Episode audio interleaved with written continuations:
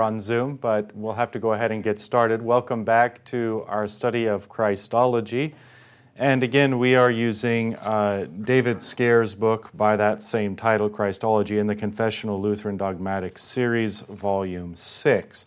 We have been inching our way along, and that rather purposefully, so that we're being very careful to define our terms as we uh, progress. Now, if you'll flip back to the table of contents, you'll see that uh, chapter 1 is Christology in the post Enlightenment era, and we're going to continue through chapter 1 today. The point has been to, to contextualize us. You know, no theology is done in a vacuum. Uh, theology is done in a context, and we need to know what our post Enlightenment context is and looks like, where we've been and where we've come. And so we've, we've traced from the major councils that dealt with Christology and Christological questions onto the post Enlightenment treatment of that, particularly on the Protestant side. And we've seen how that's gotten ugly. I think we've also seen, and this is, this is something I even have to like shake loose from my own mind once in a while, the Christological controversies weren't resolved, they're ongoing. We sometimes have this sense that they were resolved with Nicaea, or if not Nicaea, then certainly Chalcedon, and by the fifth or maybe the sixth century, they're gone. What you see is that that's just not the case. The doctrinal standard is defined and remains, but the controversies continue in one form or another. And so that's what we're looking at here in chapter 1. Now, again, looking at the table of contents, if you look at chapter 2, that's the past and present Christological controversies. Well, we cover much the same ground.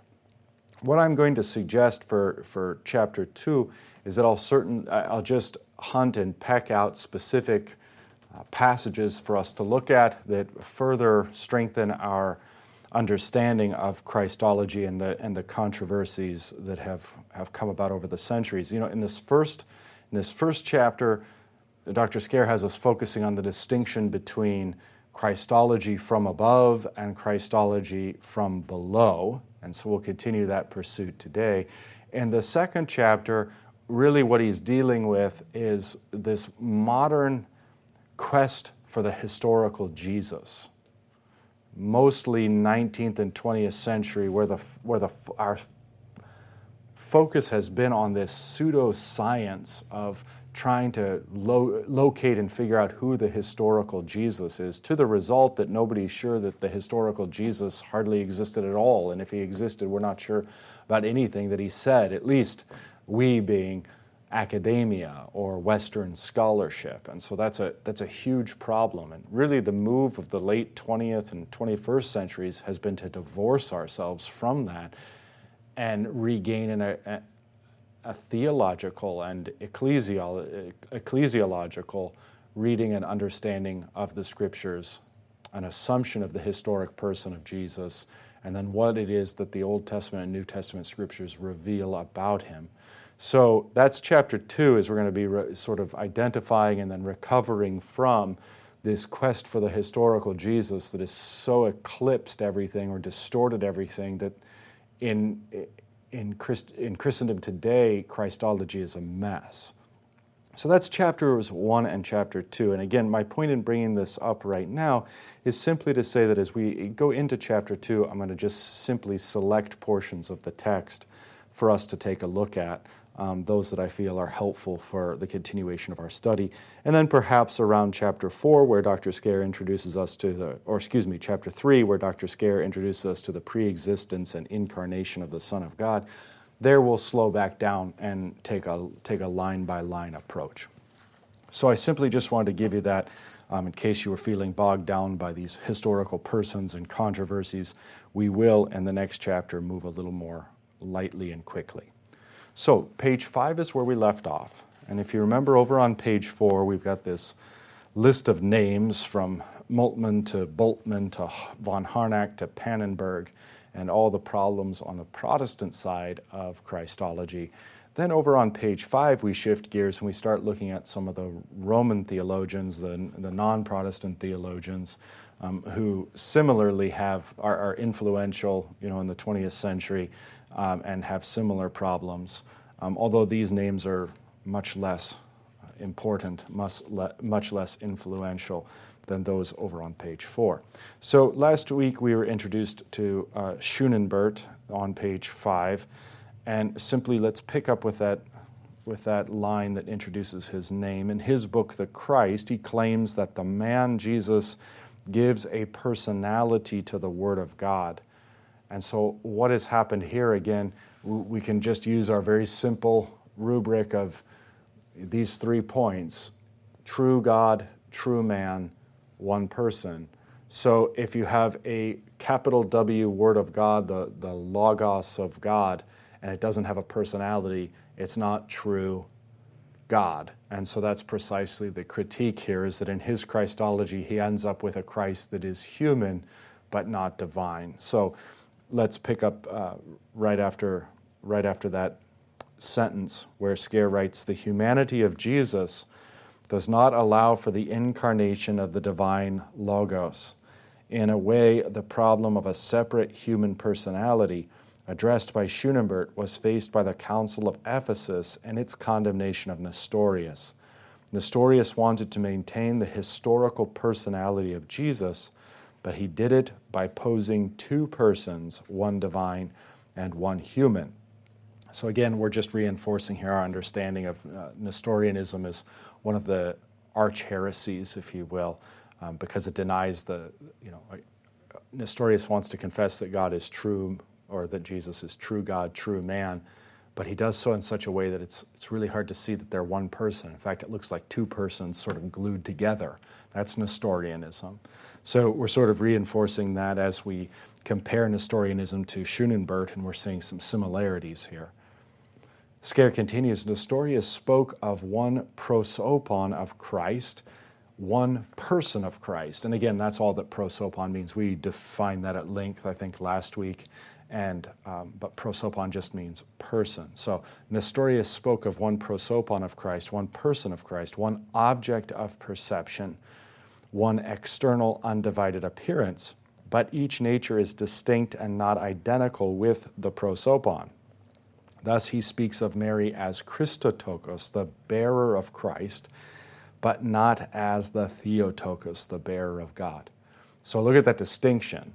That's, you know, and, and this is where Mariology, if you will, is Christology, because if you're going to, what, what, what you have to say in this respect about Mary is less about Mary and, and more about Christ. Is Mary the Christotokos, the Christ bearer? That's what that word means in in Greek, you can see Christos and Tokos, but um, the Christotokos, the bearer of Christ. Well, of course, she's the bearer of Christ. Okay? Um, is she the Theotokos? There's the Theos, the God bearer. Well, is Christ true God? If yes, then she is the God bearer, the Theotokos. Now, again, see how this title for her, the both the Christotokos and the, Theotokos, the Theotokos, that these uh, have less to do with Mary than they'd have to do with Christ. Okay? Is Christ true God? Yes, then she's the God bearer, the Theotokos. Okay, but Nestorius is unwilling to say that she's the Theotokos. Why? Because he has a problem there in terms of the seeing the person of Christ as one person, such that he is true God and true man, and the way that you could say, well, is Christ God? See, Nestorius would be, would be uncomfortable with that. He would say, well, the divine nature is God, and the human nature is man. And if you just repeated the question to him, yes, but is Christ God? He would not want to go there. He would again assert that the divine nature is God, the human nature is Christ. And so, so there's a problem there it starts to look like two boards glued together. It starts to look like two persons, not one person. And that really comes to a head in his unwillingness to confess Mary as the Theotokos, the bearer of God. All right, so Scaer continues Nestorius, in preserving the unique characteristics of both the divine and human natures, had sacrificed the unity of his person. The contemporary Christology from below simply does not take the pre existent divine nature into account. To preserve the human nature, Schoonenberg eliminates the divine nature altogether, which is, again, what you do when you say that um, the man Jesus gives his personality to the Word or Logos of God. You're saying then the part of Christ that is God isn't true or fully God. So, thus, Scaer says, you know, to preserve the human nature, Schoonenberg eliminates the divine nature altogether, a position which was not an option even for the heretics condemned by the ecumenical councils. And here is yet, you know, one more point where the councils, they, I mean, they, they stated things, but that's not the end of the controversy. People disagree with that, what the councils had to say all the way up to the present um, inside of Roman Catholicism and outside of it. So then Scaer says this approach characterizes most modern approaches to Christology. So again, I think he's selected Schoonenberg because he's representative of a type, out, even outside of Protestantism, but a representative of, of a type of theologian who is so advocating for the humanity of Christ as to deny the divinity of Christ. And there are other such examples that Scaer is going to bring up for us. The next is Edward Schillebeeckx. Uh, which I have no idea if that's how to pronounce it, but doesn't that look like it? It's kind of a fun name. Edward Schillebeeckx. Well, he attempts to harmonize Roman Catholicism's commitment to the doctrine of the Trinity with his conviction that Christology must be approached, quote unquote, from below. This allows him to speak of the Trinity from the perspective of Christology. It is true that the question of how the Trinity is revealed, there's your key word. It is true that the question of how the Trinity is revealed to humanity must be answered from the perspective of Christology. Okay? Without Christ, you don't have the Trinity revealed. All right? So the, it's true enough that the revelation of the Trinity is an aspect of Christology.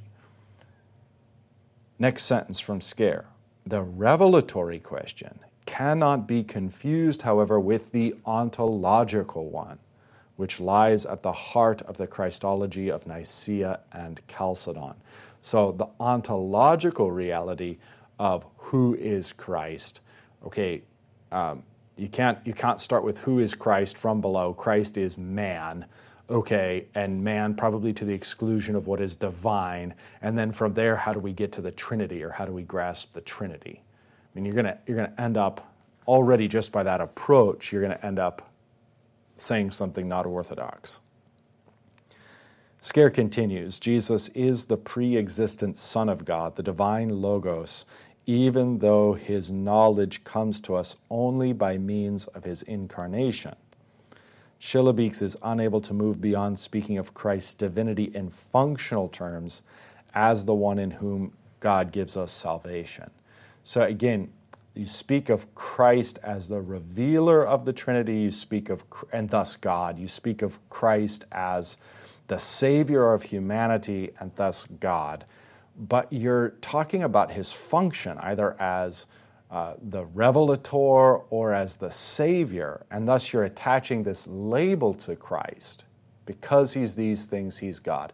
But that's different than the ontological question, that is, the question of the very being or essence of Christ. Is he in his very being and essence God? And that's what Schillebeeckx and his folks have a hard time confessing. They wouldn't confess that.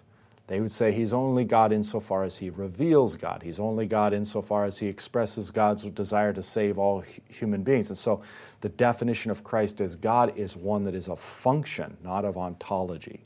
Hopefully, you can see that distinction. It's, it's a little bit of a fine distinction, but um, the long and the short is a failure to confess that Jesus is, in and of himself, true God. What if Jesus never, I mean, hypothetically, what if Jesus never revealed himself to humanity? What if Jesus never saved humanity? Would Jesus still be true God? And the answer is yes, for us, for orthodoxy. But for uh, it would, it would be no, or it would be confusing, or he wouldn't want to answer it. All right, next paragraph on page six. Another well known Roman Catholic theologian, Hans Kung, which I actually, for my mileage, think he's much more well known than either Schoonenberg or Schillebeeckx, uh, quite popular, um, especially instrumental in Vatican II and uh, not the present pope, but the previous pope, quite sympathetic to him. Although, as we'll see, uh, he has been identified as a false teacher within Rome. Another well known Roman Catholic theologian, Hans Kung, who has been disqualified by the Pope as a teacher of doctrine at the University of Tübingen uh, because of his theological position, attributes to Christ only a functional deity. So, very similar to what we just discussed. He is willing to use the Christological language of the Nicene Creed, but interprets this only in the functional sense of God revealing himself in Jesus. As radical as these Roman Catholic theologians are, they are bound to tradition in a way that Protestants are not, and as a result, they make some attempt to incorporate the terminology of the ancient councils in their functioning in their functional Christology. In other words, the Protestants can just make a, a breach and a break and say, "Who cares? All the councils were wrong." Um, the Enlightenments come and proved all of that foolish, and I and I alone am your theological guide and savior. Uh, Rome can't do that. Rome has to at least pay lip service to the councils and, and traditions that have gone before. And so, what, what is Rome's way of, of continuing to confess these historical creeds? Uh, reinterpreting them, loading them with meaning that is alien to that meaning uh, with which they were imbued in the beginning. So, that's certainly the case for Hans Kung, anyway. All right, so Scaer continues such a view may be called a Christology of revelation because Christ reveals God without being God himself. Again, you can see the difference between the, the functional question and the ontological question Is Jesus himself God? Um, is, is either uh, denied or it's not a question they're willing to answer, simply restating that because he reveals God, he is God. It's a functional definition. All right, but like their Protestant counterparts, Scaer continues, these Roman Catholic theologians are never able to move successfully from a Christology from below to one from above. Their approach may be more deceptive. Their use of traditional Christological language of the creeds hides their true intentions. Any Christology which goes no further than a discussion of the historical Jesus places itself in opposition to the Christology of the Scriptures as well as that of the early church. Christology from below was popularized by the late Anglican bishop and Cambridge Don John A.T. Robinson. He's a 20th century guy. 1919 to 1983 are his dates, and you can see that we've moved from Rome to uh, Anglicanism. In his books, Honest to God and The Human Face of God, he describes the divine and human qualities of Jesus with traditional language. But when he speaks of Jesus as the personal representative of God, um, here quoting Robinson, he stands in God's place. He is God to us and for us. End quote he is setting up a different Christology from that of Chalcedon. And you can see what Christology he's setting up. It's very similar to the functional view. We might just make a distinction here and say it's, it's office, because he stands in the stead and, and by the command of God, so to speak, he must be God. Because he is in the office of God, he must be God um, to us and for us. You see the sleight of hand there? Is he God in himself? No. Is he God to us and for us? Yes.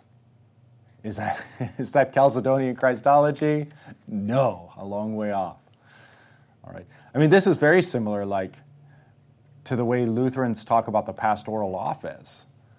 That that hearing the hearing the pastor, you know, you can be as certain as if you're hearing from the mouth of God because the pastor stands in the stead and by the command of God in the office of Christ in order to speak God's words to you. Um, but to simply attribute and say that that's no more than Christ is, or, or that's the only way in which Christ is God, is because he stands in the place of God and speaks on behalf of God. What a terribly shallow Christology that is. And it makes Christ no different than, than, than any other Christian or, or pastor in specific. So here we see um, yet another failure uh, to confess Christ as true God in himself, in his person. All right, let's continue with Scaer. In the last years of his life, Robinson gave up his attempts at dogmatics and devoted himself to New Testament studies, where his views were surprisingly conservative. As a theologian, Robinson was not a particularly original thinker and only synthesized the views of others. A lack of clarity and an inability to grapple with the materials may have been his real problem. To him, nevertheless, belongs the credit of bringing views into the open, which the majority of scholars have held for nearly two centuries. So, again, we're post Enlightenment, so that the laity could understand.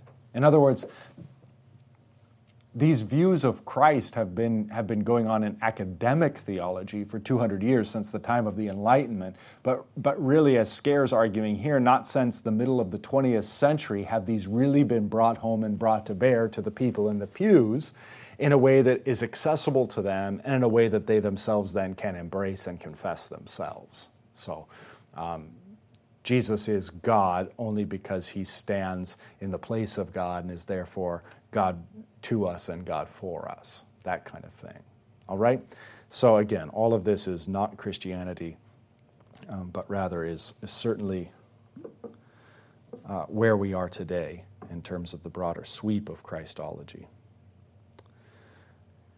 All right, again, invitation to those of you joining on Zoom that if you do have a question or want to make a comment, um, feel free to wave your hand in the camera and I'll get to you as I'm able. Otherwise, we will simply keep marching along. So, page seven, the last paragraph there. Scaer writes The issue of Christology from below came to inflammatory expression in the myth of God incarnate. As occurs in any collection of essays from a group of authors, it lacks unity of thought, except in its consistent denial of Orthodox Christology and its substitution of a Christology from below. A debate began on British soil and soon raged throughout the English speaking world. Frances Young, one of the contributors, quote unquote, discovered that even the Apostle Paul did not have an incarnational theology. Oh my goodness. Uh, John Hick, the editor, finds the incarnation pernicious because it implies that there is no salvation outside of Christianity. yeah. When, when Orthodox biblical theology is pernicious precisely for being itself. Okay, well, he calls for a recognition of God's work through other religions. Ah, yes, now we embrace the, uh, the sign of our times here that God is supposedly at work in all religions, and there are many ways to God. And of course, uh, standing in complete contrast to that is, is the exclusivity of Christ. No one comes to the Father except through me. I am the way. Okay, the myth was answered by the truth of God incarnate, um, a subsequent volume in the debate published in 1979 and appropriately entitled Incarnation and Myth. The debate continued, put the issue squarely on the table. Brian Hebblethwaite's article asks Are the authors of the myth still Christians? uh, if, you, if you can't get a chuckle out of that, you're probably going to find the, at least the formal study of theology and Christology boring. But yeah, when people are so off the rails, you have to actually pause and stop and say, okay, are these people even Christians anymore? It's worth a chuckle. Well, the real question, otherwise, it's just going to get you down. The real question is whether two Christologies, one which comes from below and goes no further, and the other from above, which sees God as the prime and only mover in the incarnation, can coexist. Hebblethwaite is unwilling to exclude the authors of the myth from the church. Herein lies the contemporary dilemma, and I think that this is probably one of the key points. Because so far, Scaer's, you know, he's been regurgitating this history and this context for us. He's been giving his commentary, he's been comparing it historically to other Christological errors, and all of that's been very helpful for, for seeing that the study of Christology continues to be controversial and quite uh, relevant. Um, here he actually gives us some of his own thought. Uh, herein lies the contemporary dilemma the church finds herself in. In the church, or excuse me, if the church is only a human organization, then different opinions and views about who uh, Christ, I think it's supposed to say, is, are intolerable. If the church is only a human organization, then different opinions and views about who Christ is are tolerable. So, like that's that's the thing. If you view the church as just, hey, we're all these we're all these people and we've all come together sort of under this broad banner of Christianity, and that broad banner actually means nothing, then we're all entitled to sit around and, and have our divergent opinions. Okay? But, as Scaer says, because the Christian church, by definition, consists of those who confess that Jesus of Nazareth is the Christ, the Son of the living God, as did Peter and the rest of the apostles, then any position which asserts that the incarnation is a myth is intolerable. So again, if we're going to if we're going to have any actual biblical Christianity whatsoever, we're going to have to be intolerable, intolerant, or I should say, yeah, well, we're going to be intolerable too, but we're going to be intolerant of false doctrine, of false teaching, of those who say that Christ isn't true God, or he isn't true man, or he isn't one person. We have to be intolerant of that. And of course, what does that, what does that make us look like in, in our context? Well, the only sin is to be intolerant, right? And so we don't want to be intolerant. We want to be inclusive and we want to be nice and we want to be polite and we don't want to use nasty words like heterodox or heresy or anything like that. Uh, we don't want to assert that people who hold heretical views about Christ are not Christian. But if we're willing to concede and capitulate to that, then we're also conceding and capitulating Orthodox Christianity and the very definition of the church. That is, the church consists of those who confess that Jesus of Nazareth is the Christ, the Son of the living God, um, along with Peter and the rest of the apostles. So here's what's at stake. Here's what's at stake. And the, the million, I mean, again, it's incomprehensible to me, and, and I think that this is, I don't think you can help but have this this thought after reading what Scaer here articulates. It's incomprehensible to me that voice within the church today that says we ought to be tolerant of those who don't confess the same Christ, who deny his essential aspects of his person, who deny his divinity, who deny his, his humanity, who deny his uh, one personness, um, or who deny his essential work on the cross. These have to be intolerable in the Christian church, or the Christian church doesn't exist. We're just a confession of people who, or a collection of people, excuse me, who are sitting around confessing our own opinions. Um, so, so this to me is the call for the church to recover this again, not in any kind of mean-spirited way, but in a firm and firm way and in a conviction, a way of in the way of conviction, right? That that we actually obey God and not man. We actually respect Christ more than our neighbors. We're actually more afraid of of offending and sinning against Him than we are offending and sinning against someone who asserts false things about Him. Where where are where are our alliances held with God or with man, with Christ or with those who deny Him? And that really is the clarion call for us in so many ways in the church today. Christology is one of those ways in which it can be seen quite clearly. All right, let's continue then with Scaer. Throughout history, the church has survived many errors in doctrine and practice. But a church which tolerates a Christology that believes the incarnation of the pre existent Logos to be quote unquote mythical and not factual history is in the process of destroying itself. Hence, the leniency expressed in the excellent response to the myth of God incarnate is self defeating. Again, you, if you're lenient to these things, like you're destroying the very unity you seek by offering unity, you're actually destroy like that's false. You're actually destroying the true unity or any chance for it. If Christology does not form the matrix within which the church finds its existence, then there is no more church, only a poor imitation. So you can think of all the possible theological disagreements that one could have. Right. Think of all the different articles of the faith and all the different opinions, right, wrong, and everything in between. What could be more central, more foundational than the person and work of Jesus?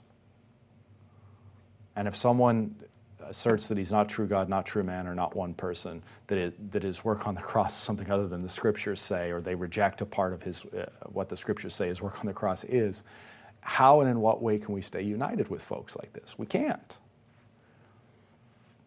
So if we, if we find ourselves lenient towards these attitudes, um, then there really is no more church. There's only a poor imitation. Okay, so once more from Scaer if Christology does not form the matrix within which the church finds its existence, then there is no more church, only a poor imitation. The current state of Christology from below is as dangerous as any error encountered by the early church fathers. That's worth, that's worth pondering. You know, again, the, the Christ, the attacks on Christ on his person and work are every bit as alive today as they were back in the first centuries. The ancient church debated the relationship of the two natures in Christ. Modern Christology all too often understands Jesus in purely historical, human terms. Okay, so you can see there the difference. The ancient church debates the relationship of the two natures in Christ. The modern church, or Modern Christology all too often understands Jesus in purely historical human terms.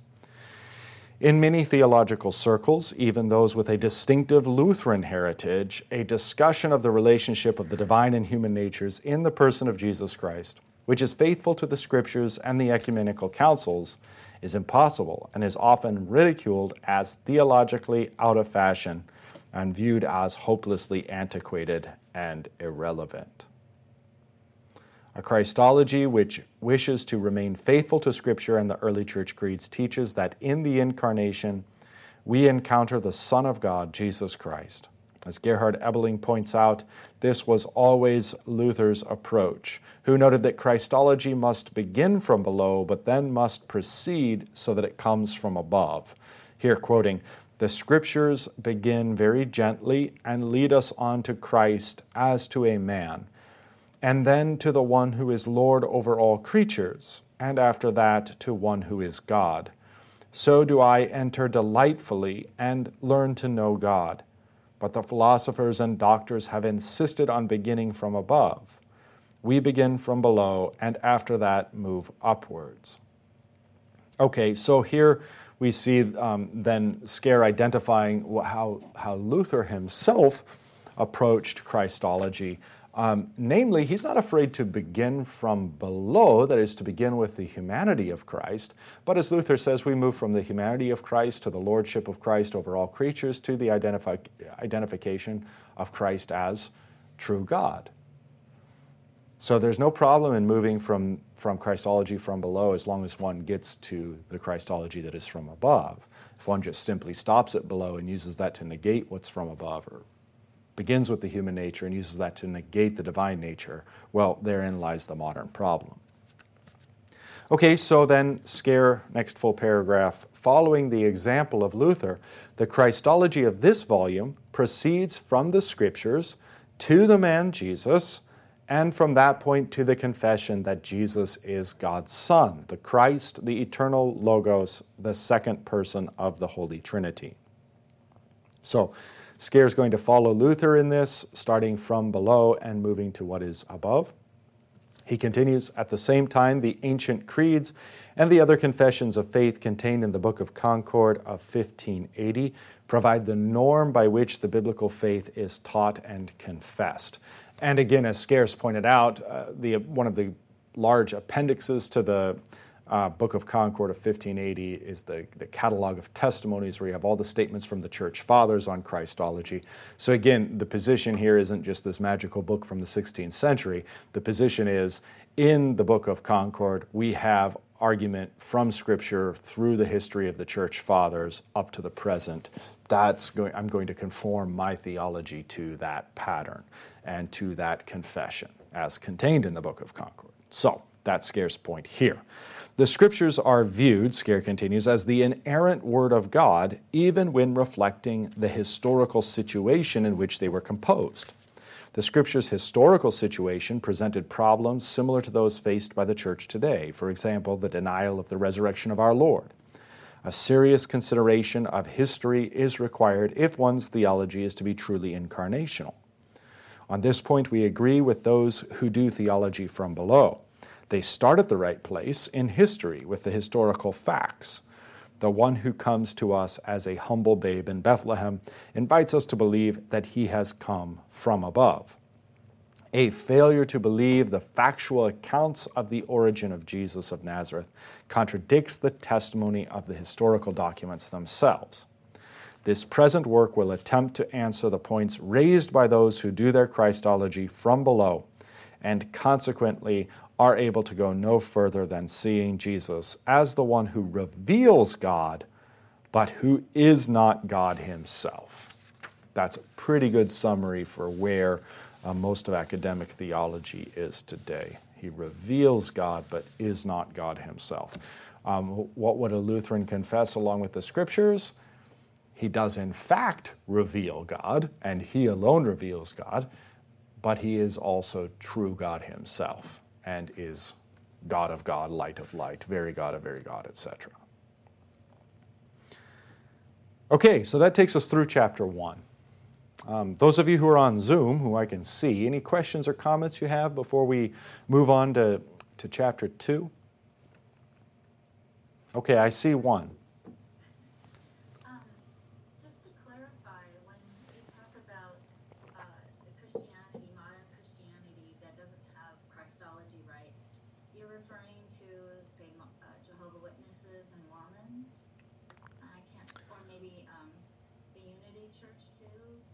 Right. Okay. So the question for those of you not who are not able to hear is essentially this: uh, What about Mormons, Jehovah's Witnesses, Unitarians?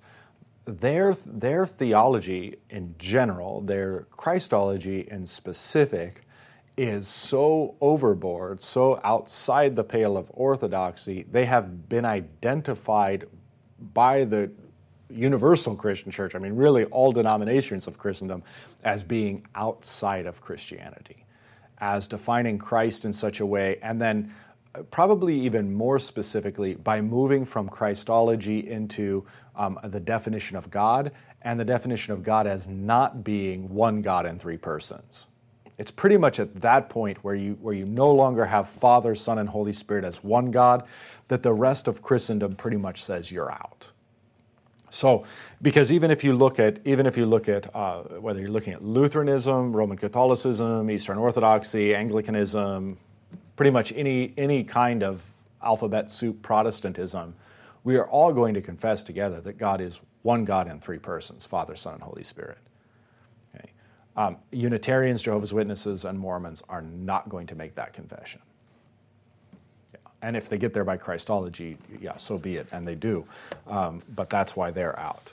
So then that's, that's sort of like one level and the low hanging fruit and the easy, the easy way to go about things. Now, what about those within the church, within specific denominations like Roman Catholicism, Lutheranism, Eastern Orthodoxy? What about those within the church who end up denying uh, the divinity of Christ or end up denying the Trinity? Well, they're out too they're just not out in this sort of categorical way that we can identify them with a public confession, like a, a unifying confession, like we find in Jehovah's Witness, Mormonism, Unitarianism.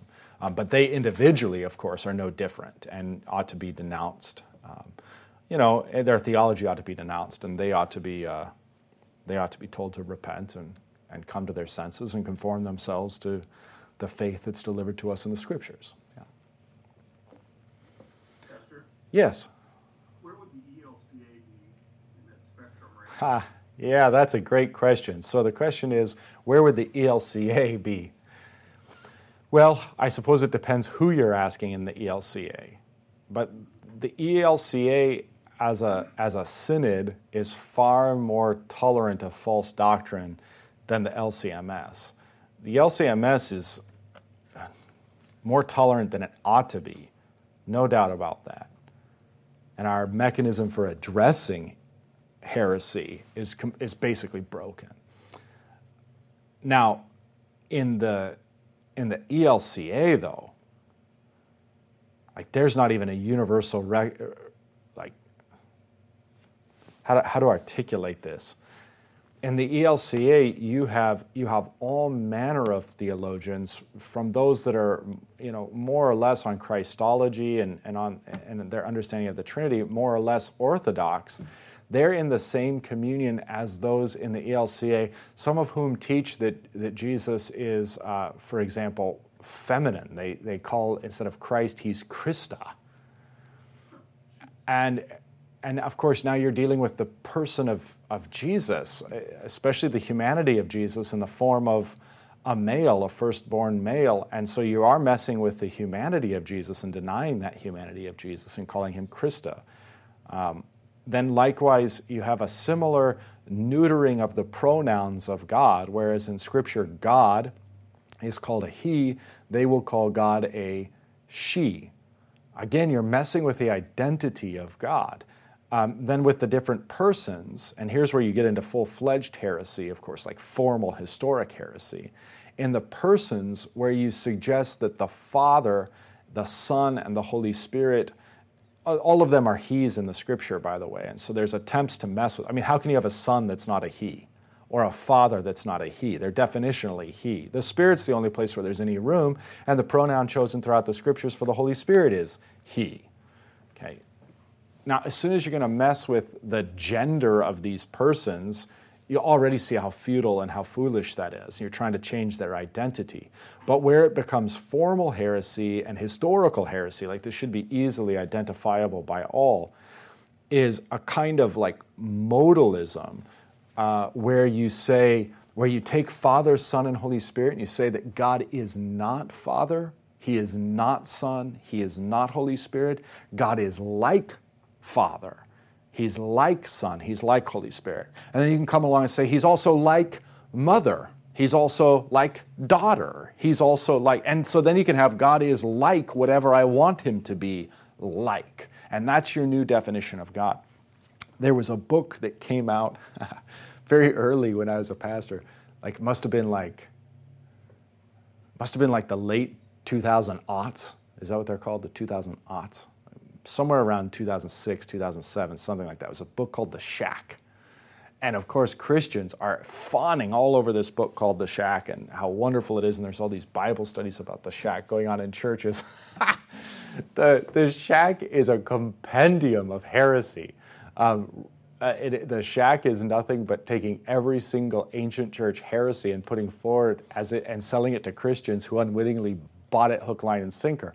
But the whole premise of the shack, you remember, and I, oh, gosh, I hope you remember. I'm going to forget the details. Remember where um, the character finally meets God the Father, and the Father is a large um, African American woman?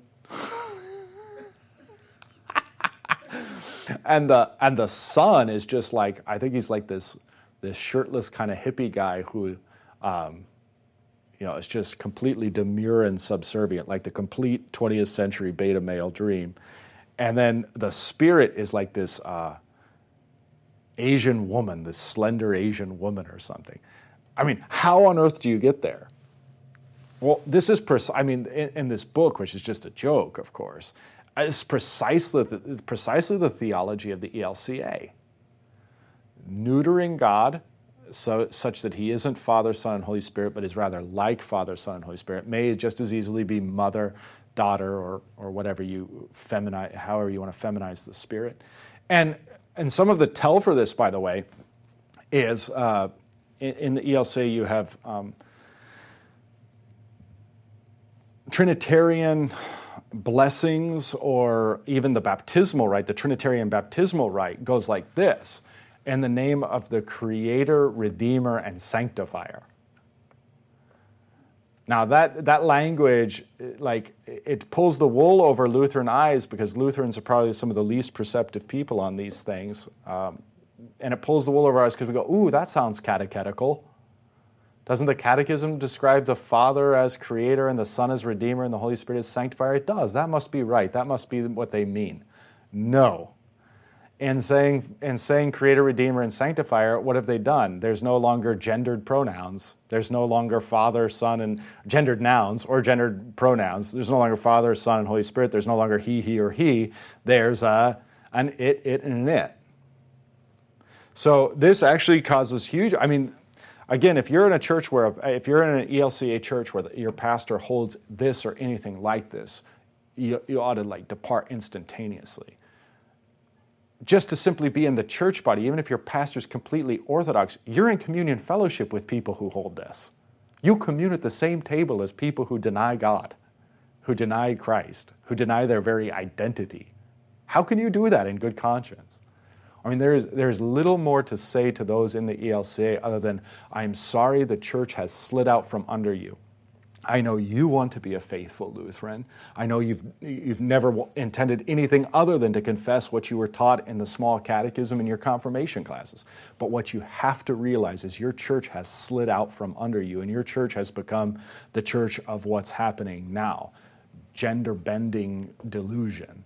And the only thing for you to do is flee to an Orthodox church that again confesses that God is Father, Son, and Holy Spirit, uh, one God in three persons, that Christ is male, truly God, truly man in one person, and, and depart from the church that is long ago departed from you. So, yeah, long winded, but it's probably, probably has to be said poses a major problem if, if someone from the ELCA comes to uh, an, an LCMS pastor and the pastor says, Were you baptized in the name of the Father, Son, Holy Spirit? And they say, I don't know. It might have been in the name of Creator, Redeemer, and Sanctifier. And what does that mean? And what gender is that God? It becomes a really nasty issue in terms of those practicalities. Okay, any other thoughts we have? Yeah, all right. So, as promised, as we enter chapter 2, eh, to try to get a big picture of what Scaer's doing, again, he's, in some ways, I find these chapters redundant, just to be completely honest with you. Um, in some ways, he's covering the same ground, but obviously fleshing out some important details for us and expanding here and there, introducing a few new concepts here and there. But his, his point here overall in this chapter seems to be that the problem in seeking for a historical Jesus, like if you're going to start with your Christology from below, your problem is seeking the historical Christ. And what you'll find is what, in particular, 20th century academia has done with the quest for the historical Jesus has led, it, has led to complete and utter uncertainty. So there's actually this group of scholars that met and each scholar was allowed took all the all the red letter words in the in the gospels all the words that Jesus said, and they were able to, to take those and assign a color to it. Green is, I think that this is definitely something Jesus said. Yellow is, I'm not sure if this is something Jesus actually said. Perhaps the community just wanted him to say it, or the author just wanted him to say it. And red is, I absolutely don't think he said it. This was definitely the, com- the community, the church, or some later monk or something, right, putting this, these words into the mouth of Jesus. So each scholar was entitled to do this sort of green, yellow, red type of thing. When they all came together and gave their analysis, what was actually consensus among all these scholars? That is, what did they all agree was green? Some infinitesimally small portion to where you can't actually be sure that Jesus said anything. And that's really where this where this concludes, where Scaer leads us to is, you know, like the present state of Christology from below is we can't we can barely even agree that this person Jesus existed and and we think he existed, but we're not sure at all about what he said. So how helpful is that? Yeah, not helpful at all and really, really speaks to the problem with this pseudo-scientific, rationalistic approach to the scriptures, this academic approach to the faith and the scriptures. Um, yeah, well, we'll do more thinking on that as we go along. but it really is just a heresy in disguise. It's a heresy disguised as science or, sci- or, or yeah, scientific approach. That's really all it is. Okay, so let's get into chapter 2 Past and Present Christological Controversies. First, a beautiful quote from the Augustana, uh, the foundation of our Lutheran confessions. It is also taught among us that God the Son became man, born of the Virgin Mary, and that the two natures, divine and human, are so inseparably united in one person that there is one Christ. Okay, so a beautiful statement of Christology. You have the two natures, divine and human, united in one person. We have all the elements of classic Christology, Chalcedonian Christology, right there. The word Christology means the study of Christ, and on that account is the topic which, more than any other, gives the Christian religion its most distinctive character. Now, what Scaer does in this paragraph is something that you know is very basic but helpful. Jesus is his personal name, of course. The angel says, you know, you shall name him Jesus, which which means God saves, Savior, um, for he will save the people from their sins. And so, even the personal name of Jesus um, has, to, has salvific import to, attached to it, no doubt about it. But it is important to see that the name Jesus is simply his name. You know, Yeshua Yeshua is a name that goes all the way throughout the Old Testament, for example. Joshua is how it's put in English. Um, and then Christ is actually a title. So that, so that to simply say Jesus Christ or Christ Jesus is, in a sense, and I don't think Scaer says this, but it is, in a sense, the earliest, most foundational creed. Because you're saying this Jesus of Nazareth is the Christ the anointed one of whom the Old Testament scriptures speak. Or to put it the other way, Christ Jesus, the anointed one, the Christos of whom all the scriptures speak, is Jesus of Nazareth. So Christ Jesus or Jesus Christ um, is actually a confession of the faith. Christ isn't his last name, that's the point. when you go up to heaven, you're not going to see, uh, you know, Jesus with a name tag that says Mr. Christ. You say, oh, you must be Jesus. Uh, no, uh, Christ is his, is his title is his office. Okay. Um, so again, when we see that Jesus is his personal name and Christ is his office, you put those together, you have a confession. Right? Jesus Christ or Christ Jesus. It's a confession of who he is. Okay, and then what on the top of 11, Scaer makes this point the name Jesus Christ indicates the two ways. One is able to approach Christology one way from history or from below, that is to simply you know, begin with the name Jesus, the human being Jesus, and the other way through revelation or from above. That would be to start with the name, with the title Christ, and then to say, um, who is the Christ? Is Jesus the Christ? So, just simply the name Jesus Christ is much more dynamic and profound than we know. Um, not only is it a confession, but then it really reveals to us the two different ways in which one may engage Christology. Okay, here on this page, he talks about Albert Schweitzer, which I think Albert's come up before. Yeah, I'm not, I don't know if he has. Hmm. Maybe he hasn't, but I don't know that he's all that important. So Yeah, well, if you want to learn more about Albert Schweitzer and if you want to learn more about Karl Barth's response to him, which is better than what Schweitzer's doing but not nearly sufficient for Christology, um, you can read this. I think the takeaway point for us would be if you look at the last three lines um, of this paragraph on the bottom of page 11, where Scaer writes, Important as the historical study of Jesus is, so that's looking at the historical study, like who Jesus was as a human being. As important as this is, it cannot be equated with Christology. If you just simply like stop at the horizon of this historical person of Jesus, you're not doing Christology. You might be doing history, but you're not doing theology. That's the distinction Scaer wants to show. He continues one Lutheran theologian calls the historical study of Christ uh, Jesuology or Jesuology.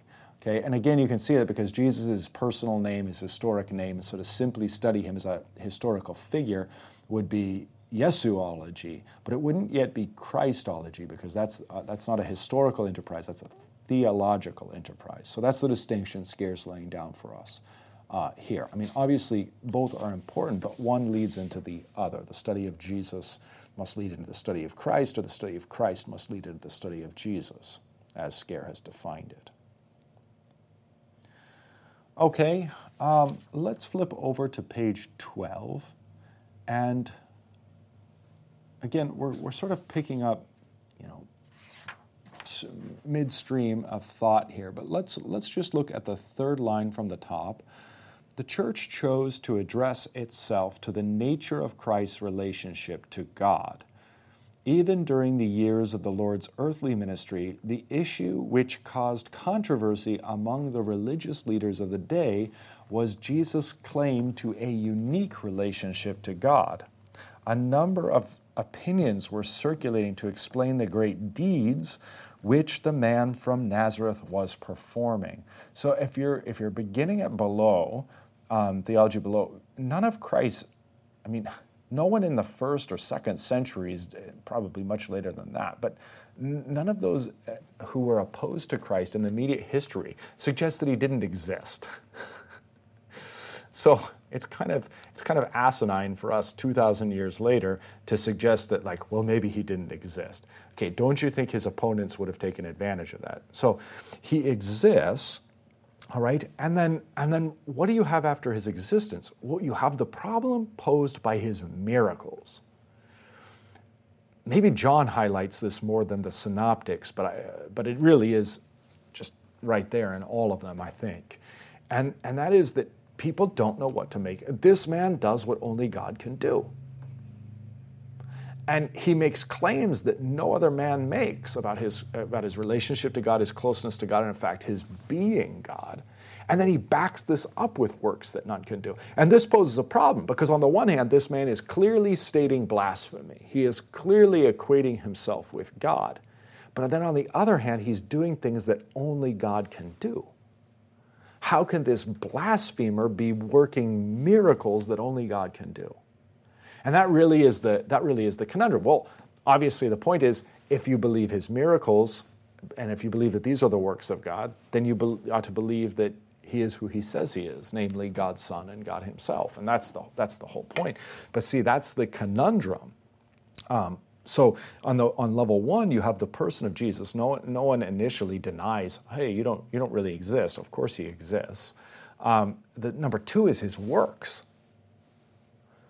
what he claims and what he does. Those are the controversial points. Okay, so um, we keep that in mind then as we work from below moving up. So, a number of opinions were circulating to explain the great deeds which the man from Nazareth was performing. Some understood Jesus' relationship to God as being no different from that of the great prophets like Elijah or Jeremiah, or the more recent uh, figure, John the Baptist.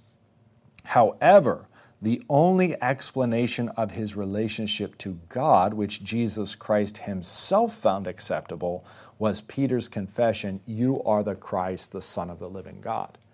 So even those friendly to him, you know, they wanted to say he was this prophet or that prophet or, um, you know, whatever, whatever important figure. But only when Peter says, You are the Christ, the Son of the living God, does Jesus affirm. So again, that precludes us from viewing Jesus as like this nice guy or this great teacher. And of course, C.S. Lewis makes this point very well and, and very eloquently. But either Jesus is a liar or a lunatic or he's Lord. Because he is claiming to be God. Elijah never claimed to be God, Jeremiah never claimed to be God, and if they did, they would have been denounced. Jesus claims to be God. So you can't have this idea that Jesus is a good teacher and a faithful prophet of God, but he's not the Christ. He claims to be. So if he's not and he claims to be, then he must be a liar. You can't have it both ways, or you can only have it that he's, he's nuts. Um, and then you have to deny the miracles, or he's a liar.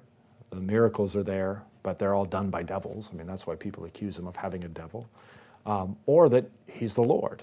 He is who he says he is, and therefore he does what he does. Okay, well, on that meditation, we'll have to close for today. So let's pick back up with uh, 12. Again, if you're, if you're reading along, um, go ahead and read through uh, chapter 2. I, th- I think we'll get through it. There's always a chance we get into chapter three, but I kind of doubt it. So just prepare chapter two. You should be safe. We'll kind of hunt and peck what I think is most fruitful for us to look